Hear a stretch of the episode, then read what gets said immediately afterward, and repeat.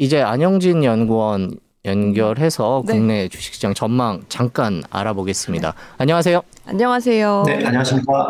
네, 그 올 한 해 주간 단위로 계속 경제 전망 리포트를 내면서 시장을 지켜보셨잖아요. 음. 자, 이제 십이월까지 네. 왔고 내년 어떻게 전망하십니까? 코스피요. 네, 뭐 결론부터 말씀드리면 어려운 시장일 것 같습니다. 음. 이 어렵다는 게 어, 지수가 빠진다거나 나쁜 시장이라고 말씀드리기는 어려울 것 같고, 오히려 아주 그 높낮이에 대한 좀 빈번한 어떤 교체, 로테이션 전략이 필요한 구간이 아닌가라고 생각이 들고, 조금 더 쉽게 말씀을 드리면 저희가 뭐 작년 같은 경우에는 지수가 코로나 때문에 많이 빠지긴 했지만 그 이후에는 일 년 내내 오르는, 어쩌면 어떤 특정 종목이나 어떤 지수를 사기만 하면 계속해서 보유하는 분이 좀 수익률을 많이 가져가셨던 시장이었다면, 올해 같은 경우에는 그렇지 않았죠. 지수는 박스권 내에서 계속되는 어떤 섹터 로테이션, 그리고 종목 간의 어떤 이런 로테이션이 일어났던, 그야말로 어려웠던 장이었는데, 마찬가지로 내년은 올해보다는 더 난이도가 있지 않을까라는 생각을 합니다. 음. 그렇게 생각하는 가장 중요한 이유는 어, 아무래도 유동성 때문이겠죠. 지금 뭐, 뭐 투자하시는 분들이라면 최소한 한 번 정도는 접해보셨을 어떤 연준의 테이퍼링, 그리고 그 이후에 순차적으로 이어질 금리 인상, 이런 것들은 사실 국제금융시장에서 유동성 효과를 지난 이 년간, 그러니까 작년부터 올해까지 있었던 환경이랑은 전혀 다른 환경으로 전개를 시킬 이제 예정에 있기 때문에, 그런 부분들은 아무래도 이제 주식 투자하는 입장에서 보면 상당히 좀 부담스러워질 수 있겠다라는 생각인데, 기본적으로 어떤 지수에 대해서 본격적인 약세장으로 접어든다라는 생각은 하기 어렵습니다. 왜냐하면 경기가 받쳐주고 있기 때문이죠. 그래서 경기가 받쳐주면서 본격적인 약세장으로는 상당히 좀 어렵다라는 부분인데, 거기에 더해서 어떤 본격적인 유동성이 이제 역유동성 장세로 변한다는 어떤 저희들의 전망을 하고 있기 때문에, 기본적으로 어려운 환경 속에서 어떤 특정 섹터라든지 아니면 특정 종목, 이런 부분에 조금 더 주목하셔서 좀 투자 전략을 수립하셔야 되는 그런 환경이 이천이십이 년으로 저희가 전망을 하고 있습니다. 네, 지금 유동성 얘기해 주셨는데요. 이거 말고도 우리 주식시장의 난이도가 좀 어려워진 이유를 다른 걸 꼽으신다면 뭐가 또 있을까요? 어, 한 두 가지 정도로 말씀드릴 수 있을 것 같은데, 첫 번째는 수급적인 요인이고요. 뭐 그, 뭐 두 번째는 또 뭐 펀더멘탈 얘기를 드릴 수밖에 없는데, 사실 뭐 여러 가지 뭐 펀더멘탈, 뭐 경기가 어떻고 기업들의 이익이 어떻고, 이런 좀 본질적인 이야기를 사실 드려야 되는 게 애널리스트로서의 뭐 책무이기도 한데, 사실 투자자의 관점에서 보면 가장 중요한 게 아마 수급일 겁니다. 그래서 음. 어떤 분석에 의해서 실제로 어떤 매수 주체가 사느냐 또는 파느냐 에 대해서 따라서 이 지수 내지는 어떤 수익률이 결정이 될 건데, 그런 측면에서 어떤 외국인 수급과 개인 수급, 이 두 가지를 한번 말씀드려보고 싶어요. 어, 결론적으로는 상당히 좀 난이도가 어렵다라는 거에 대한 연장선이 될 건데, 외국인을 한번 생각해 보시죠. 외국인 같은 경우에는 기본적으로 내년에 우리 글로벌 금융시장이 닥쳐야 할 환경은 서서히 금리가 올라가는 환경이고요. 그리고 달러도 기본적으로는 강해질 수 있는 환경일 가능성이 높습니다.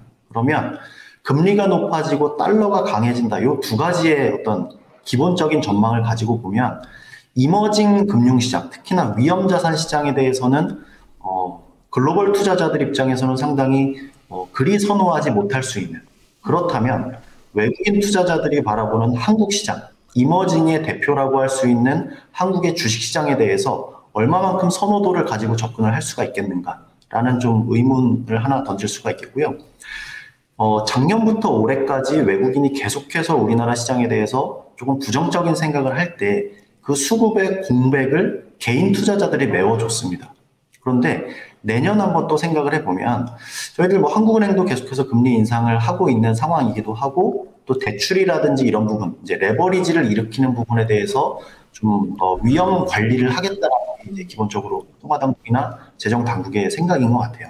그러면 금리가 서서히 올라가고 어떤 레버리지를 활용하는 부분에 대해서 조금은 어, 막 네거티브한 요소가 있다, 이런 환경에서 내년 시장에 대한 전망을 쭉 한번 들어보시면, 역유동성 환경이라는 부분에 대해서 저희가 어, 업사이드, 그러니까 소위 음. 상승 여력을 그렇게 많이 가져가지 못한다는 거죠.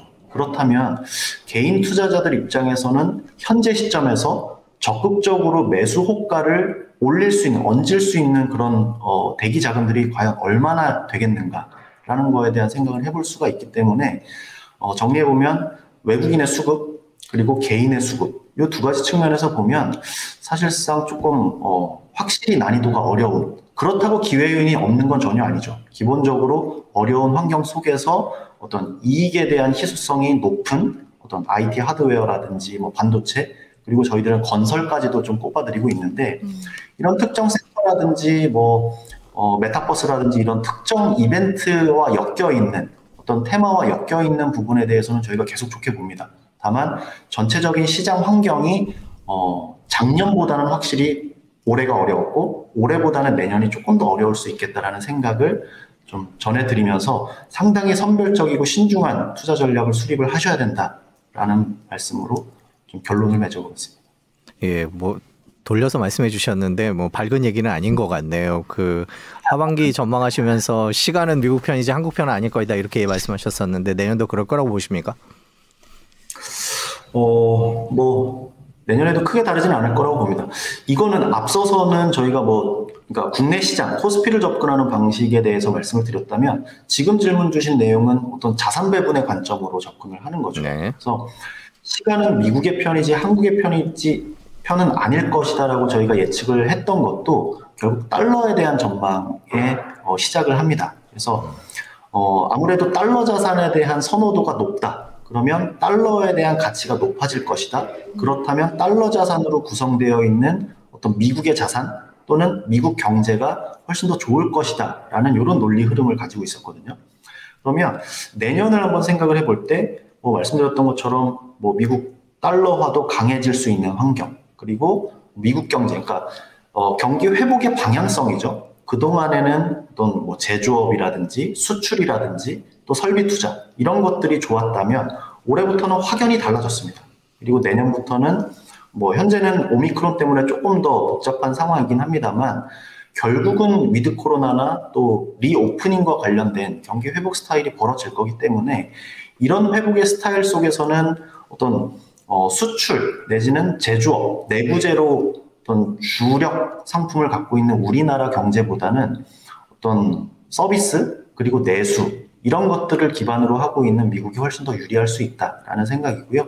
거기에 더해서 연준에서의 금리 인상이 순차적으로 진행이 될 거다라고 하는 전망이라면 또 달러 자산에 대한 선호는 내년에도 계속 유지시킬 필요가 있겠고 구간마다 한국에 대한 투자 기회는 분명히 있을, 있겠지만 큰 틀에서의 자산 배분의 관점에서 보면 여전히 미국 자산 또는 유에스 달러 자산에 대한 선호도는 어, 내년에도 계속 좀 좋을 거라고 보는 뭐 그런 관점에서 뭐 내년에도 크게 다르지 않은 어, 미국이 조금 더 유리할 수 있다. 그래서 자산 배분의 관점이라면 어, 한국 자산의 어떤 뭐 비중보다는 또 미국 자산 또는 해외에 대한 좀 적극적인 좀 고려가 필요하지 않겠나라는 생각을 해보고 있습니다. 네, 안영진 형님 그동안 올 한 해 감사했습니다. 내년에는 연결 말고 스튜디오로 한번 나오시죠. 네. 네, 초대해 주시면 네. 나가서 또 여러 가지 말씀드리겠습니다. 저도 실제로 한번 뵙고 싶어요. 올 한 해 감사했습니다. 감사합니다. 네, 고맙습니다. 네.